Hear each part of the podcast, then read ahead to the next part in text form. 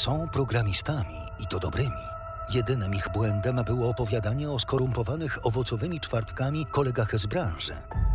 Za to postanowili ich regularnie słuchać. Wrobieni w podcast, wyjęci spod polskiego ładu, ściągani na smartfony, stali się łowcami słuchaczy i romantyczną wizją programistów. Występują Łukasz Lewandowski i Krzysztof Mazur.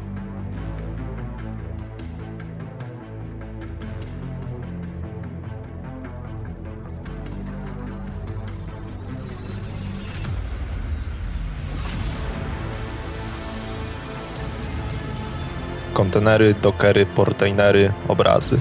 Może zaboleć głowa od tych wszystkich pojęć, szczególnie jeśli słyszy się je po raz pierwszy.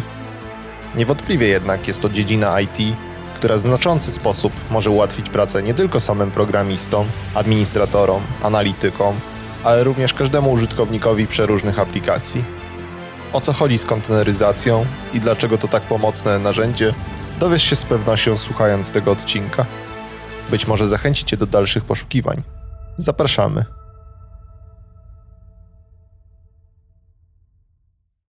Porozmawiamy dzisiaj o kontenerach i nie mówimy takich, które, które pływają po morzu. Hehe, żart prowadzącego na początek, także mamy już za sobą familiadę. Mówię o takich, pod które możemy stworzyć naszą aplikację i zadajmy sobie pierwsze podstawowe pytanie. Czym w ogóle są te dokery i i czy, czy to jest równoznaczne z kontenerem? Widzisz tutaj, y, w ogóle cześć przede wszystkim. Y, użyłeś, użyłeś y, takiej, takiej potocznej w sumie nazwy dokery. No, dokery i kontenery to tak naprawdę można powiedzieć, że to jest synonim, bo no, kontener to jest coś takiego, można powiedzieć, może jakaś wirtualizacja, jakaś maszyna wirtualna, ale na poziomie systemu operacyjnego. Normalnie w przypadku wirtualizacji mamy tak naprawdę odseparowany, e, odseparowane systemy operacyjne. Jest, jest to jakby kolejna warstwa. W przypadku e, no, te odseparowane, odseparowane systemy operacyjne w ramach maszyn wirtualnych, dopiero na tych maszynach wirtualnych, na tych systemach operacyjnych coś tam, coś tam możemy sobie uruchomić. A w przypadku kontenerów tak naprawdę mamy, mm, mamy do czynienia z, no, też podobnie jak w przypadku maszyn wirtualnych z taką możliwością e, uruchomienia jakiegoś programu odseparowanego, ale bez tej, bez tej warstwy systemu operacyjnego, czyli bez tej kolejnej warstwy pośredniej. Nie wiem, czy tutaj mm, mm, dobrze to wyjaśniłem. Zrozumiałeś, co miałem na myśli? Nie, wiesz, to nawet zastanawia mnie jedna rzecz, mhm. Y, bo przecież niejednokrotnie widziałem obrazy chociażby Ubuntu na y, te, te dockerowe. No to w takim razie czym to się różni od, od maszyny wirtualnej? No maszyna wirtualna masz, y, w przypadku maszyny wirtualnej masz jakby, no masz taki, masz taką, masz taki pseudo-fizyczny serwer, który jest totalnie odseparowany. Jeden od drugiego. W przypadku kontenera, na przykład systemem operacyjnym Ubuntu, realnie te procesy no, odpalane są bezpośrednio na tym hoście, na tym systemie operacyjnym, na którym uruchomiony jest Docker. I nie masz tej warstwy pośredniej w postaci kolejnego, jakby tam no, odseparowanego systemu operacyjnego. No, nie, wiem, nie wiem, czy tutaj, czy mówię to dość. Mm, czy mówię to dość jasno? W każdym bądź razie. Dobra, to, to, to spróbujmy jeszcze mhm. trochę inaczej, żeby, żeby dość e, dobrze zaznaczyć tę różnicę. Czy możliwości takiego obrazu Ubuntu, a maszyny wirtualnej z Ubuntu będą takie same, czy są tu jakieś, czy widzisz tutaj jakieś ograniczenia? Będą, będą różnice, ponieważ w przypadku maszyny wirtualnej z systemem Ubuntu masz tak naprawdę um, taki stan, jakbyś zainstalował Ubuntu na takim zwykłym komputerze czy na serwerze, na serwerze fizycznym. W przypadku E, uruchomionego obrazu Ubuntu w ramach kontenera będą pewne ograniczenia, na przykład na poziomie e, konfiguracji jakiejś przestrzeni dyskowej, e, czy montowania jakichś zasobów sieciowych. Tam będą różnice, więc nie będzie to takie, mm, nie jest to zamiennik jeden do jeden, ale w przypadku programistów daje bardzo duże możliwości, jeśli chodzi o ułatwienie pracy e, przy programowaniu i przy, że tak powiem, uruchamianiu później tych stworzonych aplikacji. Właśnie, bo weszliśmy, mam wrażenie, już na samym początku dość szczegółowo w różnice Mhm. i tak dalej, i tak dalej. To zacznijmy od początku. W jaki sposób y, kontenery mogą mi ułatwić pracę? Jeśli chodzi o ułatwienie, to, to, jest, to jest To, gigantyczne. to inaczej. Po co, miałbym z, po co miałbym z nich korzystać? Załóżmy, że no, mówimy tutaj o, o aplikacjach webowych teraz. No załóżmy, że jesteś w kilku projektach, na przykład yy, masz jakiś starszy projekt, jakiś nowszy. Wcześniej w przypadku takiego tradycyjnego podejścia musiałeś sobie skonfigurować gdzieś yy, serwer yy, www, jakiegoś tam Apache'a, vhosty, zainstalować odpowiednią wersję PHP, czy, no, czy czegoś tam innego, jakąś bazę danych, czy MySQL, czy Po- Postgresa, czy, czy MariaDB, no cokolwiek. Y, I musiałeś to robić na, na, na poziomie tego systemu operacyjnego na Twoim komputerze. Y, No i siłą rzeczy, sama, sam ten proces w ogóle instalacji tych, tych niezbędnych elementów był po pierwsze no, no, czasochłonny i mógł prowadzić do jakichś konieczności instalowania jakichś e, zależnych bibliotek, które mogły rzutować na jakieś inne rzeczy i tak dalej, i tak. Poza tym były, mm, były pewne problemy, czy mogły rodzić się pewne problemy, jeśli mieć właśnie kilka projektów różnych, które wymagały różnych wersji bibliotek. Wtedy czasami w ramach tego naszego systemu operacyjnego na komputerze programisty, czy na, na jakimś tam laptopie, no mogło, mogły być pewne mm, problemy z w ogóle z zainstalowaniem takich różnych bibliotek, y, żeby one równolegle mogły działać, czyli żebyśmy my mogli sobie mm, w miarę łatwo między tymi projektami sobie tam przechodzić, tak, w razie, w razie potrzeby. W przypadku, no i no już tutaj też, też warto powiedzieć, że trzeba to wszystko było ręcznie skonfigurować i tak naprawdę każdy z tych programistów, który y, w tym projekcie uczestniczył, no musiał no albo mieć y, jakąś wirtualkę, którą sobie uruchamia na swoim komputerze, e, albo musiał to ręcznie tak naprawdę konfigurować. I każdy z tych programistów musiał, musiał to robić ręcznie. No, były jeszcze jakieś tam narzędzia, które to ułatwiały, ale generalnie było to dość żmudne i problematyczne. W przypadku kontenerów mm, przygotowujemy taki no, kontener, czyli powiedzieliśmy, że to jest coś w rodzaju wirtualizacji na poziomie systemu operacyjnego. I w ramach tego kontenera możemy sobie uruchomić ten nasz program wraz ze wszystkimi zależnymi czy niezbędnymi bibliotekami. Możemy to upakować, stworzyć z tego obraz i w ramach tego, mm, w ramach tego obrazu, na, czy na, na, na bazie tego obrazu uruchamiamy naszą aplikację. Yy, I każdy z, każdy z programistów, który bierze udział w tym projekcie, nie musi już powtarzać tych czynności yy, konfiguracyjnych, tylko bierze gotowy zestaw, tak w uproszczeniu, uruchamia na swoim komputerze i ma taki stan jak y, kolega z zespołu. Czyli zasadniczo wchodzi tutaj pojęcie unifikacji, jednorodności te, tych y, rozwiązań dla każdego programisty, tak żeby każdy miał to samo środowisko, na którym działa aplikacja. Tak, tak, dokładnie. Mamy, mamy to samo środowisko. Mówiliśmy tutaj o jednym kontenerze. Yy, Od razu dopowiem, że mm, są aplikacje, które wymagają na przykład kilku kontenerów, czyli yy, właśnie czy, czy bazy danych, czy jakiegoś yy, silnika do wyszukiwania, na przykład Elasticsearch, no, czy, innych, czy innych komponentów, które mogą być uruchamiane w kolejnych kontenerach, które wchodzą w skład aplikacji. I teraz każdy z tych programistów, że nie musi później ręcznie dbać o ten, żeby pilnować tego zestawu kontenerów, tylko bierze gotowy cały stack kontenerów i uruchamia u siebie mm, taką, można powiedzieć, ma taką lokalną sieć, e, która jest e, lokalną sieć e, kontenerów czy, czy, czy powiązań między tymi kontenerami i aplikacja mm, może z tych zależności korzystać. Zaraz do tego przejdziemy w rozwinięciu, ale w- wróćmy do samego początku. Mhm. Jestem totalnie zielony. Nasłuchałem się o tych dokerach w podcaście Romantycznej Wizji i w jaki sposób zacząć? Znaczy, co muszę zrobić, żeby w ogóle uruchomić swoją aplikację? No nie wiem, mam stronę statyczną. chciałbym w ogóle postawić ją na Dockerach, bo przetestować w ogóle, chciałbym zobaczyć jak, jak to działa, z czym to się je. No po pierwsze właśnie no, ty, ty używasz tego określenia Dockery, czyli musisz pobrać to narzędzie, które umożliwi ci uruchomienie kontenerów. No i właśnie e, takim narzędziem jest Docker. Jest to otwarte oprogramowanie, które, które właśnie pozwala taką wirtualizację na poziomie systemu operacyjnego zrealizować. Musisz... Otwarte, czyli nie ma żadnej firmy, która jakoś tym zarządza, czy, czy, czy ktoś od, na, sprawuje nad tym opiekę? Mm, są, są już y, z tego co wiem, znaczy to, to, to jest w wariancie też płatnym w przypadku większych korporacji, natomiast samo oprogramowanie jest otwarte, więc raczej tutaj wchodzi też jakiegoś kwestia płatnego supportu. No, no nie wiem, w którym kierunku to pójdzie. Można poszukać tutaj analogii y, z Gitem, a jednocześnie Git, y, gdzie mamy GitHuba, Bitbucket i tak dalej, i tak dalej?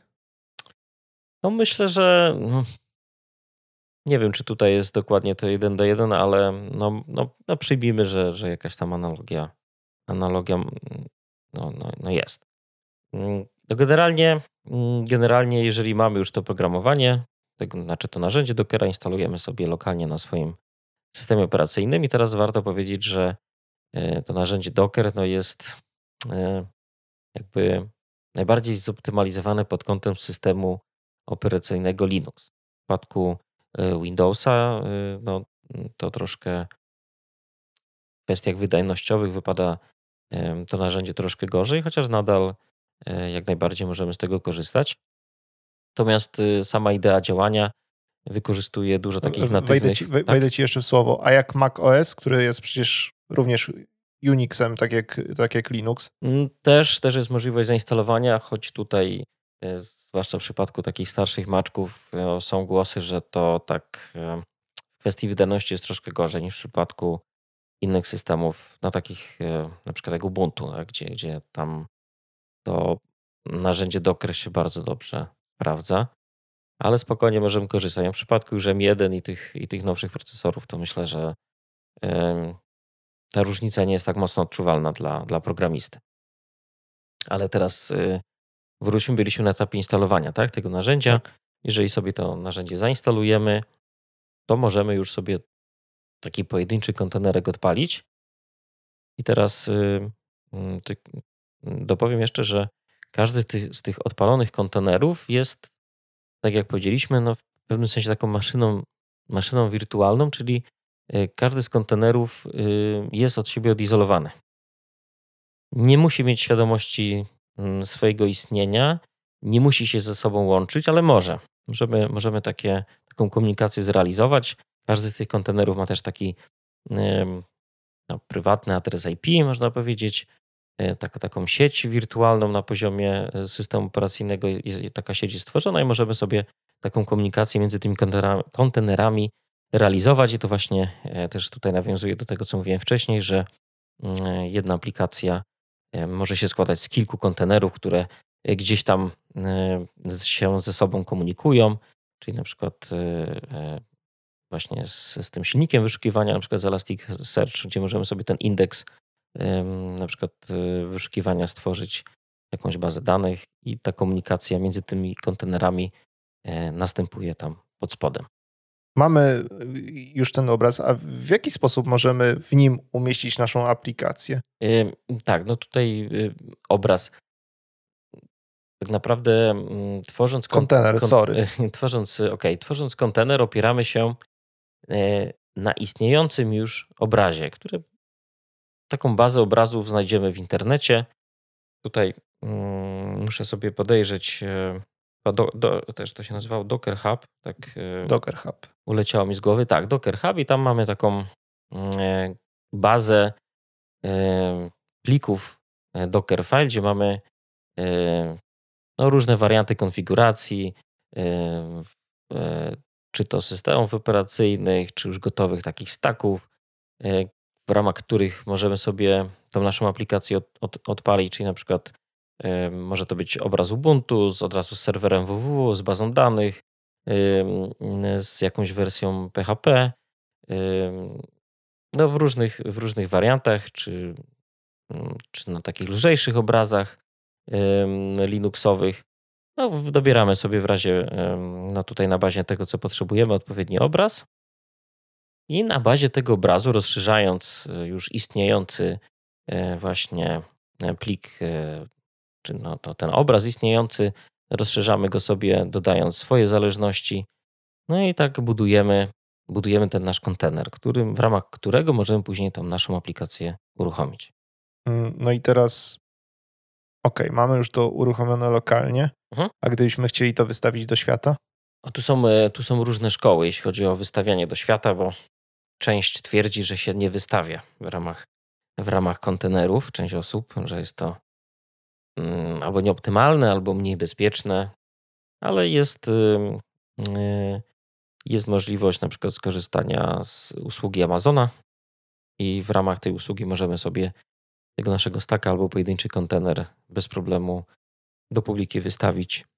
Właśnie to jest fajne, że możemy tak naprawdę uruchomić y, w chmurze dokładnie taką samą konfigurację, jaką mamy lokalnie z, z tymi wersjami bibliotek i, i, nie będzie tutaj tego rozjazdu, czyli coś, co jest często bolączką, że lokalnie mamy jakieś środowisko pracy, a później w przypadku deploya okazuje się, że tam na serwerze jest jednak ciut, jakaś biblioteka jest trochę inna, już coś e, może inaczej działać. No tutaj mamy tą gwarancję, że jeżeli mamy zrobiony, mamy zrobiony obraz, e, no to on będzie jeden do jeden taki jak E, to, z czego lokalnie korzystaliśmy.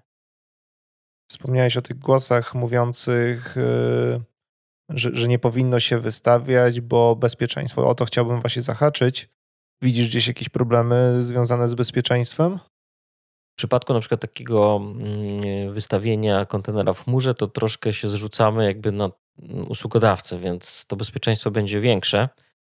Natomiast w przypadku, gdy, gdybyśmy sobie sami gdzieś ten serwer fizyczny wykupili. W ramach tego serwera fizycznego zainstalowali to narzędzie Docker, narzędzie, które pozwala nam zarządzać takimi większą ilością tych kontenerów. I w ramach tego byśmy mm, publikowali czy, czy no, uruchamiali mm, różne aplikacje, to okazuje się, że nie ma takiej pełnej separacji pomiędzy tymi kontenerami. Czyli ona jest, jeśli, jeśli chodzi o taki sposób jakby funkcjonalny, one, one nie mają świadomości swojego istnienia, natomiast y, te procesy na tym systemie operacyjnym, na serwerze fizycznym, no one są uruchamiane, no ty je wszystkie widzisz.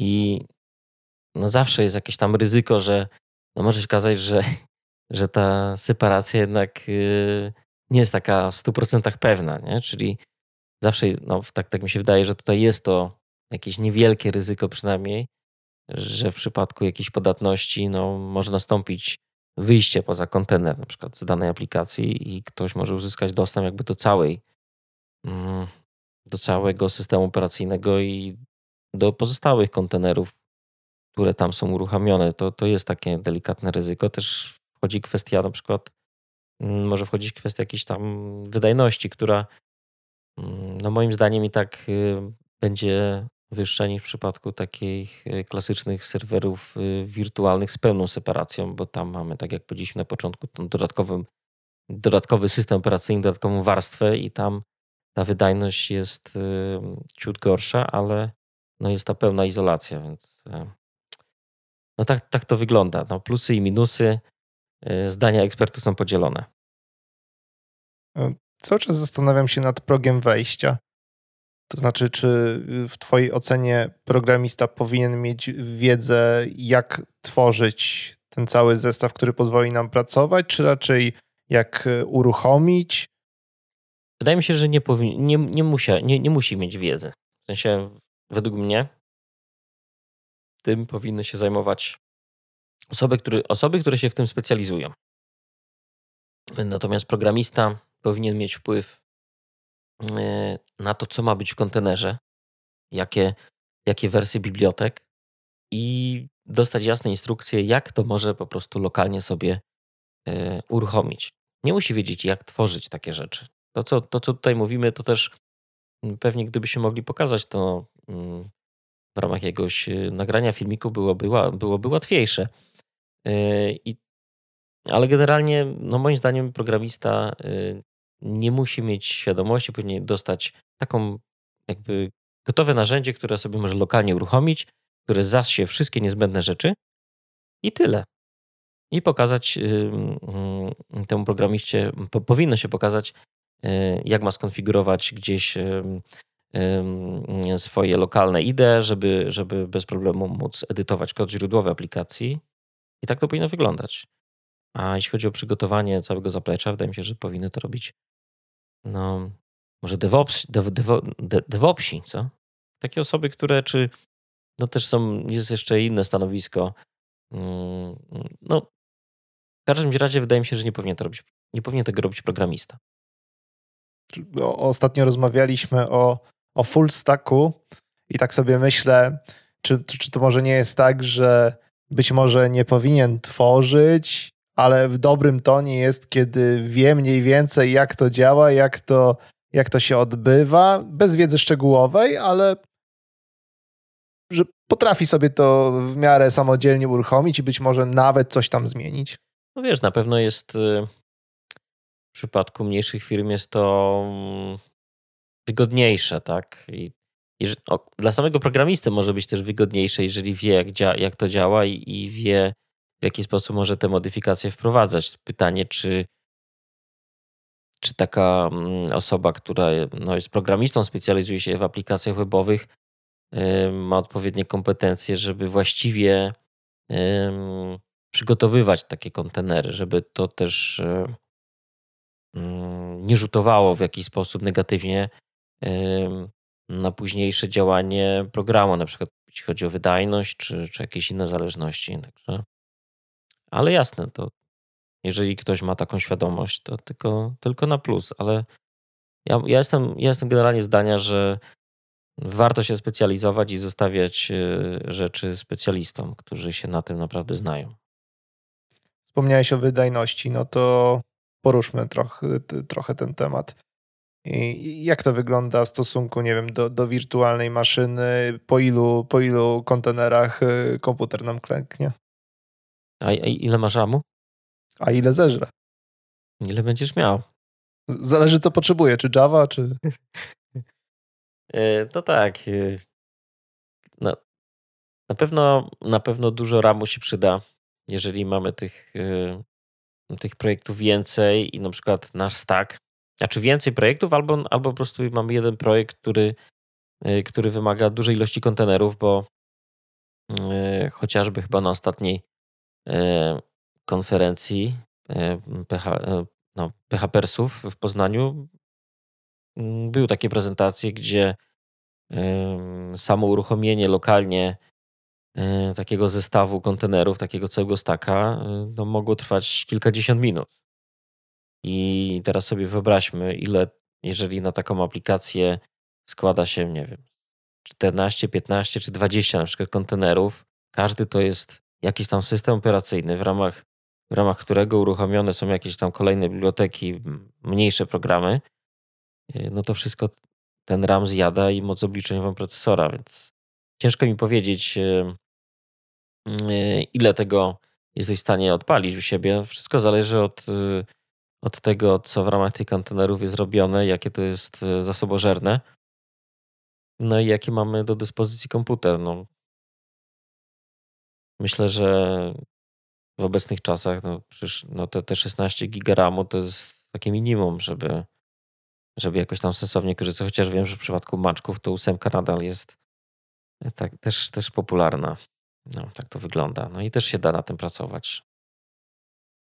Wypowiedziałeś się krasowy polityk. Ile potrzeba ramu? Adekwatnie. no, tak.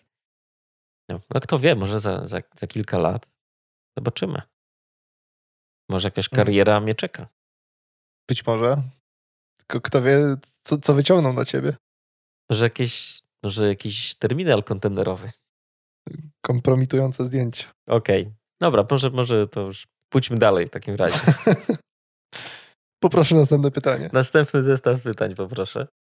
Powiedzieliśmy sobie, co zyskujemy my jako programiści, a czy coś tracimy? Stosunku do takiego standardowego rozwiązania? Istnieje jakieś niebezpieczeństwo, że coś będzie trwało dłużej, coś będzie trwało krócej, nie wiem. Mhm. Zawsze jest jakieś. Mm, zawsze jest jakieś ryzyko ograniczenia, ograniczenia wydajności, bo to jednak jest jakaś tam, jakiś minimalny narzut będzie, tak? Z tego tytułu, że no, używamy tego narzędzia i, i tak no, realnie mamy liczbę procesów, które działają na naszym komputerze, no jest, no jest, większa, tak? Też na przykład dostęp do dysku może być mm, delikatnie wolniejszy, czyli kwestia jakichś tam operacji dyskowych. Wydaje mi się, że, że akurat w moim przypadku odczułem no, minimalne ograniczenie, jeśli chodzi o minimalny spadek wydajności, jeśli chodzi o właśnie kwestię dostępu do dysku e, z poziomu kontenerów już na działającej aplikacji i tak, to było najbardziej odczuwalne dla mnie, więc e, no myślę, że nie jestem jedyną osobą, która, która to odczuła. Też zdarzają się pewne problemy, e, jeśli chodzi o poprawne zbudowanie takiej sieci pomiędzy kontenerami i na przykład y, działania jakiegoś lokalnego serwera DNS, który nam umożliwi łatwy dostęp po, po hostach, znaczy na podstawie y, nazw hostów do poszczególnych kontenerów. Y, czasami mm, zdarzało się, że trzeba było dłużej poczekać na rozwiązanie jakiejś, jakiejś domeny. No, no, zdarzały się takie sytuacje i ale myślę, że to są naprawdę marginalne zdarzenia i patrząc na to, ile korzyści możemy czerpać z tych rozwiązań, e, w przypadku takich e, komputerów, które używamy do, do deweloperki, to jest, e, no nie ma co porównywać, tak? I jak od momentu, gdy zacząłem korzystać z kontenerów, nie wyobrażam sobie powrotu do sytuacji no, wcześniejszej, gdzie gdzie wyglądało to tak, jak e, powiedzieliśmy sobie wcześniej, czyli ręczna konfiguracja. No niektórzy, niektórzy mówię, mogli korzystać z, z jakichś tam lokalnych e, wirtualek, no ale to tam na pewno wydajność była gorsza. Okej, okay, zróbmy sobie kącik mini wspomnień. O. E, Jakie problemy, które napotkałeś y, przy konstrukcji i pracy z dokerami były szczególnie irytujące, albo problematyczne, albo czasochłonne, albo, albo, albo? E, problematyczne, na przykład kwestia dostępu, czy kwestia uprawnień. Mm, to mi się wydaje, że było irytujące. Jakby, jeżeli odpalamy, odpalamy sobie ten nasz kontener i coś um, wykonujemy w ramach tego kontenera, to realnie, realnie odbywa się to z uprawnieniami roota. Jeżeli mamy jakieś pliki, które edytujemy z. z no, poczekaj, poczekaj chwilkę tak? tylko. E, roota, czyli co?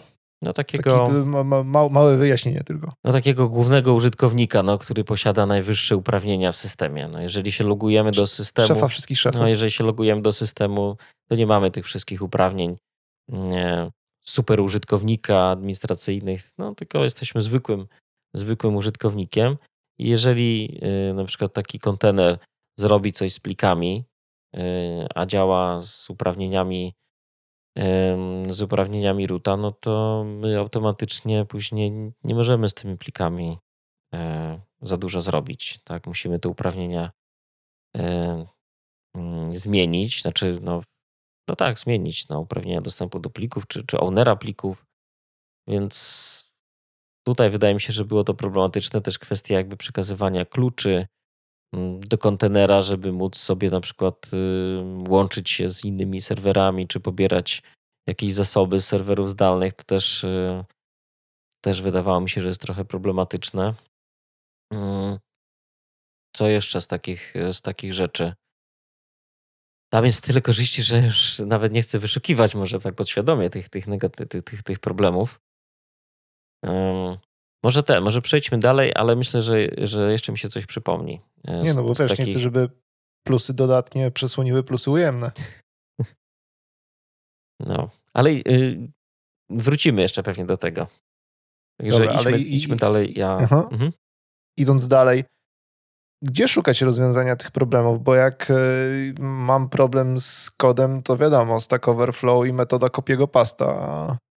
A, a tutaj też Stack Overflow? Tak, tak, też społeczność jest bardzo duża, więc dużo, dużo rozwiązań, czy problemów, znaczy rozwiązań problemów można znaleźć właśnie na wszelkiego rodzaju stronach internetowych, blogach, w ramach społeczności i, i nie ma z tym generalnie problemu.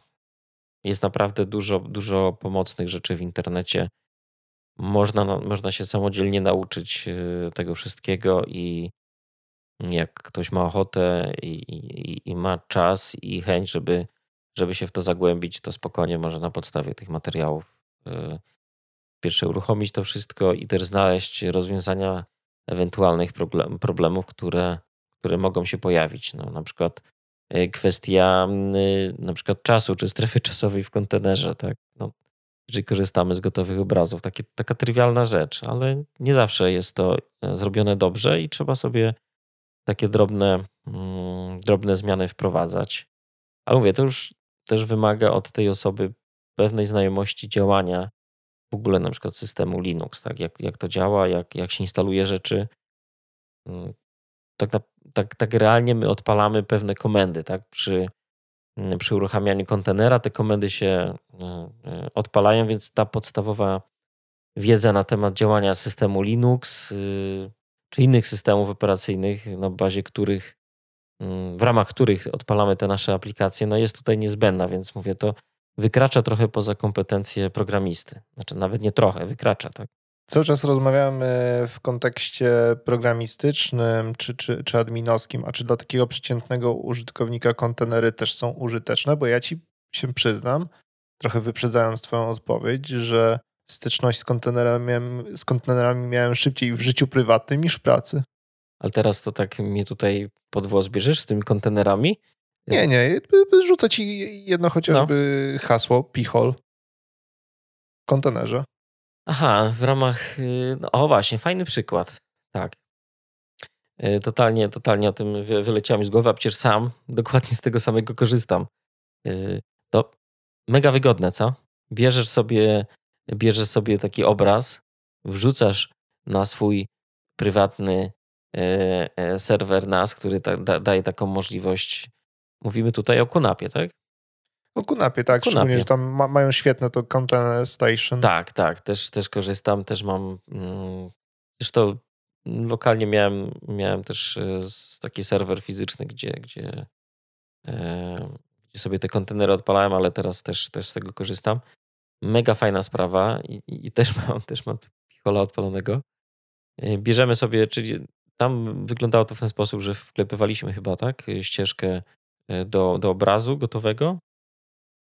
No, container, station, container, container Station zasysał e, niezbędne e, biblioteki mm, do, do uruchomienia, odpala tak naprawdę całą aplikację, bo to też sobie definiujemy, co ma się odpalić, w jakiej kolejności i pod oddzielnym adresem IP ten kontener sobie działa. Tak więc ale też jakaś tam niewielka, ale pewna świadomość y, tutaj sytuacyjna była niezbędna, co, żeby to uruchomić.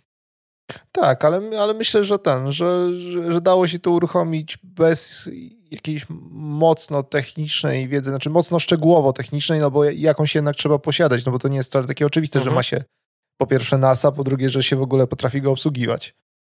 Tak, ja mam jeszcze lokalnie na przykład kontroler Unify y, mm, odpalony i też, y, też właśnie w ramach kontenera, gdzie normalnie mm, trzeba mieć, trzeba mieć takie sprzętowe, e, sprzętowe, sprzętowe urządzenie. No tu możemy to samo zrealizować w ramach kontenera, także jak widać też tacy zwykli użytkownicy mogą e, czerpać e, korzyści E, z tego typu rozwiązań. Jak najbardziej. Mhm. Drugą z takich aplikacji, która, którą mógłbym określić dla ludu, to powiedziałbym, że Home Assistant. I to też mam rzeczywiście postawione, postawione w, mhm. w kontenerze, czyli, czyli aplikację, która jest takim hubem dla smart home'u.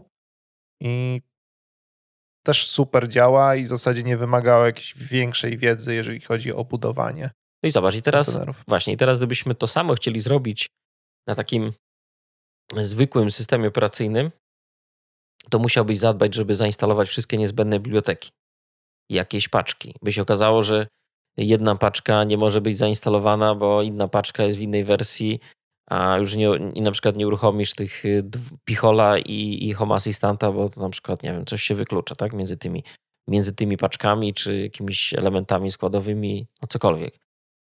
A tutaj nie ma problemu, po prostu to jest odseparowane od siebie. Bierzemy sobie taki, e, bierzemy sobie taki, taki obraz i, i tyle, tak, odpalamy. Gotowe. I korzystasz, tak? Nie wnikasz to, co tak, co tam się dzieje wewnątrz. I to jest jakby, to jest najfajniejsze z tego wszystkiego. No, w ramach wspomnień e, przedwiecznych to, to, to pamiętam dwie instancje Xampa postawione na Windowsie, bo, bo wymagały dwóch różnych wersji PHP. No to tutaj mielibyśmy po prostu dwa różne kontenerki i tyle. Tak. E, To jest, to jest właśnie super sprawa. Przy, jeżeli mamy lokalnie kilka projektów, między którymi skaczemy, przełączamy się e, w różnych wersjach, e, w różnych wersjach właśnie PHP, czy czegokolwiek innego, czy Elastika, na przykład nie potrzebujemy szóstki, siódemki, em, czy, czy baza danych Postgres dziesiątka, albo starsza, czy wyższa. E, Wszystko to możemy sobie niezależnie od siebie uruchomić. Y, Już tak nie wchodzimy też w takie szczegóły, ale tam jest y, masa, masa też e, fajnych możliwości, jeśli chodzi o podpinanie nie, jakby przestrzeni dyskowej czy zasobów. Można te zasoby dyskowe współdzielić między kontenerami. Można współdzielić y, przestrzeń dyskową czy, czy jakiś folder na przykład y, z, z systemem operacyjnym, na którym, na, w ramach którego mamy na przykład odpalone IDE, więc możemy edytować kod źródłowy, który jest od razu jakby dostępny z automatu w ramach aplikacji odpalonej w kontenerze, tak? Bo to też pojawiały się, to też chyba jest taki jeden z problemów, na który się trafia, e, jeżeli zaczynamy przygodę, czyli mamy, mamy jakiś obraz, y, czyli obraz to jest coś takiego zbuildowanego, zbudowanego, skompilowanego, co jest niemodyfikowalne on zawiera e, jakąś gotową strukturę plików i tyle. E, Do której też możemy oczywiście podmontować jakieś przestrzenie dyskowe, no ale może, może ten, za, za bardzo wchodzimy. No Nie generalnie, No, o- ob- obraz to powiedzmy byłby wybudowany budynek, a, a to, co, to, co przygotowujemy, to jest projekt tego do- budynku. no tak, tak, taki, Coś w tym stylu. tak, tak, czyli Docker plik, taki Docker file to jest taki projekt. E, No a tutaj możemy sobie mm, te zasoby e, plikowe czy tam dyskowe współdzielić między tymi działającymi już kontenerami, e, więc to, to jest bardzo, bardzo wygodne.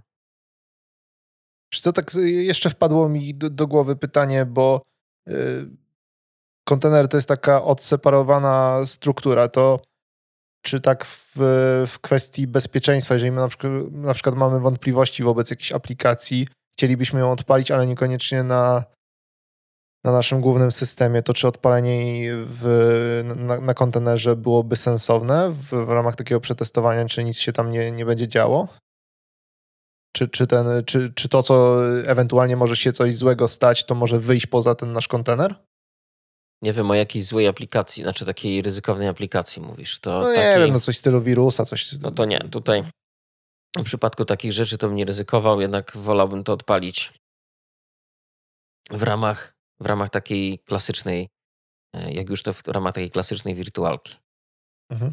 Albo w takim totalnie odizolowanym środowisku. Tu, tutaj, jeżeli chciałbyś sobie sprawdzić na przykład jakiś impact na, na system operacyjny, ale w tym sensie, że wiesz, że e, nikt tam na ciebie nie czyha, tak? Tylko co ewentualnie może, może pójść nie tak przy odpalaniu czegoś, wiesz, że nie kryje się tam zło w tej aplikacji, to myślę, że możesz użyć takiego kontenera właśnie, żeby sobie zasymulować, co tam się może wydarzyć, tylko zwróć uwagę, to, że to, na to, co powiedziałem na początku, że to nie jest taki, to nie jest system operacyjny jeden do jeden. Często te obrazy są okrojone i zawierają tylko niezbędne, mm, niezbędne rzeczy do uruchomienia. To nie jest, to nie jest jeden do jeden system operacyjny. Mhm. Czyli może się okazać, że na przykład jakiś koment nie mamy, mimo że tak. mamy coś w stylu obrazu Ubuntu. Tak, tak. Możemy mieć to na przykład, nie wiem, nie ma krona, tak. Mhm. Czyli kron no, to jest coś, co działa tam w tle i regularnie jest w stanie nam uruchomić jakieś komendy co minutę, co 5 minut, w każdy poniedziałek. Tego może tam nie być. Dobra, to teraz szybciutkie pytanko. To możemy to doinstalować? Tak, możemy. Możemy to doinstalować. Właśnie to się odbywa. No tutaj no byłoby, byłoby łatwiej, gdybyśmy to po prostu pokazywali, ale odbywa się to e, w pliku konfiguracyjnym Dockerfile i tam możemy normalnie wskazać listę komend, rzeczy, czynności, które mają się wydarzyć e, jakby na etapie uruchamiania tego kontenera, czy jego buildowania, e, buildowania tego obrazu i później już co ma się też wydarzyć, gdy ten kontener się już uruchomi, czyli jego instancja już będzie, będzie aktywna i jakie komendy się mają uruchomić. I trzeba patrzeć na kontenery jako coś, co realizuje konkretne zadanie. Czyli kontener może, może na przykład jego zadaniem kontenera może być na przykład uruchomienie serwera www Apache, który będzie sobie tam po prostu działał w tle w sposób ciągły. Jeżeli on zakończy swoje działanie, to kontener też zakończy swoje istnienie. Bo uzna, że uznajemy, że jego zadanie zostało zrealizowane. możemy też podejść tak w kwestii testów, że właśnie to jest też fajny, fajny przykład użycia, staramy się wykorzystać kontener do przeprowadzania na przykład serii testów. Jeżeli te testy zostaną przeprowadzone, to ten kontener kończy swoje działanie. No i jego, wynik tych testów gdzieś tam sobie zrzucamy mm, do jakiegoś, do jakiegoś tam pliku. No też, e, też to, to też e, to, co wyrzucamy na konsolę, też jest automatycznie logowane i i na przykład, jeżeli sobie używamy takiego narzędzia, e, które też jest już kontenerem, Portainer, to tam w taki sposób wygodniejszy możemy sobie uzyskać dostęp do logów, podejrzeć, jakie kontenery mamy na tym naszym komputerze zainstalowanym, no, jakie kontenery mamy zainstalowane. I, I bardzo fajnie pomaga to w pracy, bo domyślnie praca z z narzędziem Docker odbywa się za pomocą linii komend. Mhm, no właśnie chciałem o to zapytać, bo spodobały mi się te kontenery, naprodukowałem się tego tyle i, i właśnie jak tym zarządzać? Mówisz Portainer, tak? Tak, mówię Portainer to jest y, coś, co jest y, od razu polecane, jeżeli zaczynamy przygodę z Dockerem. Z Dockerem. Y, jest to pierwszy kontener, który, który warto sobie uruchomić. I on Mm, no, jeżeli podążymy zgodnie z tymi wskazówkami, które są, no, no, no, czy z instrukcją uruchomienia, to y, ten portainer będzie nam startował za każdym razem, gdy uruchamiamy komputer. Ten kontenerek z portainerem od razu się uruchomi. I na przykład, y, chyba domyślnie to jest port 9000 i e, wpisując sobie tam localhost dwukropek 9000 mamy dostęp właśnie do do, do tego narzędzia Portainer i to narzędzie jakby za pomocą e, API komunikuje się z Dockerem, który działa na naszym systemie operacyjnym i pozwala uzyskać dostęp do listy kontenerów. Możemy nimi zarządzać, uruchamiać, restartować, tworzyć, tworzyć staki kontenerów. Możemy podejrzeć, jakieś sieci są utworzone możemy podejrzeć, e, jakie obrazy mamy lokalnie e, e, stworzone, możemy je usuwać, kasować. Możemy też, możemy też podejrzeć właśnie te mm, zasoby dyskowe, które mamy podpięte, wolumeny. Także bardzo, bardzo fajne narzędzie. Nie pamiętam, chyba do celów komercyjnych jest jakieś ograniczenie, ale generalnie, generalnie to, to mm, nie trzeba ponosić opłat z tytułu korzystania, ale do, do sprawdzenia tutaj, czy się coś nie zmieniło czasami. Ale polecam, polecam zdecydowanie. Mhm, jeszcze, żeby u, uściślić, czyli to, że y, w portainerze pojawiają się te kolejne kontenery, to wszystko dzieje się automatycznie. Nie muszę jakoś manualnie dodawać kolejnych, żeby. Nie, żeby nie, no bo to jest, jesteśmy spięci jesteśmy spięci i w sposób taki, no, za pomocą interfe interfejsu takiego graficznego możemy sobie podejrzeć to samo, co z poziomu linii komend. Mhm. Więc chyba każdy, no nie, no może nie każdy, część osób y, lubi. Znaczy, linia komend jest szybsza, tak? Jeżeli ktoś ma gotowe komendy albo no, ma to w głowie, wpisuje i no, tam trzeba się przeklikać, ale generalnie nic nie musisz ręcznie tworzyć. Znaczy, możesz sobie stworzyć coś, skonfigurować za pomocą portainera, ale jeżeli na przykład odpalisz sobie z linii komend kontener, no to będziesz go widział w portainerze na liście. Nie możesz sobie nim zarządzać, zrestartować, uruchomić, zmienić e, jego konfigurację, zmienne środowiskowe, o tym nie mówiliśmy, to jest też taki fundament jakby działania. No, jest dużo takich technicznych rzeczy, ale to też nie chciałbym wnikać, bo bez pokazywania tego też jest może trudniej o tym opowiedzieć. No, my raczej mamy rozpowszechniać wiedzę niż tam. Tak, no, generalnie jakby koncepcją jest to, żeby zachęcić, jeżeli ktoś nadal pracuje, bo paradoksalnie yy, nadal dużo firm czy programistów nie korzysta z, tak, z tego udogodnienia, jakim jest yy, konteneryzacja, czy, czy, no, czy, czy dokery, kontenery. Yy, robią to w sposób inny, a to jest naprawdę bardzo wygodne narzędzie, żeby usprawnić sobie pracę w większych zespołach i ujednolicić środowisko pracy. Staraliśmy się dzisiaj trochę zachęcić do używania e, kontenerów. Ja z pozycji laika, Krzysztof z pozycji eksperta, co pewnie niespecjalnie odbiega od rzeczywistości. No, wiesz, już tak nie słoć, no. no coś tam się coś tam się dziubało, no. Coś tam się dziubało, jakąś, jakąś tam wiedzę mam, ale na pewno yy, na pewno tutaj jeszcze jest duży yy, duży potencjał do, do, do jakby wnikania w głąb i jeszcze większej specjalizacji, no ale to nie jest coś, czym zajmuję się na co dzień.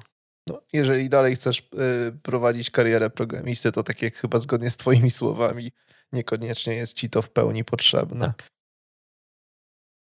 Mam nadzieję, że, że, tymi też słowami w jakiś sposób zachęciliśmy słuchaczy, żeby poszerzyli wiedzę, chociażby w stopniu podstawowym, bo mam wrażenie, że, że, że przekonaliśmy też, że to nie jest tylko, kontenery nie są tylko dla, dla programistów czy dla ludzi IT, ale też mogą się przydać zwykłym użytkownikom i wierzymy, że ta wiedza się w jakiś sposób przyda, a przynajmniej zachęci do poszerzenia wiedzy w tym temacie.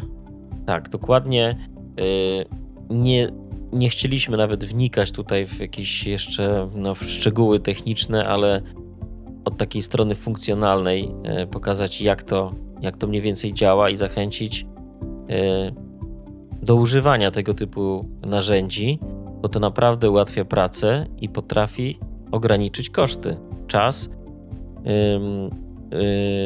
firmie, no to jest koszt, więc korzystając z tych narzędzi oszczędzamy, oszczędzamy nasz czas, czas programistów, który jest bardzo cenny. Tak, czas, który nie, nie, nie zawsze jest ceniony, a czasami jest najcenniejszy. Dokładnie. Dzięki Ci bardzo za dzisiejszy odcinek. Dzięki bardzo i zapraszamy do kolejnego odcinka.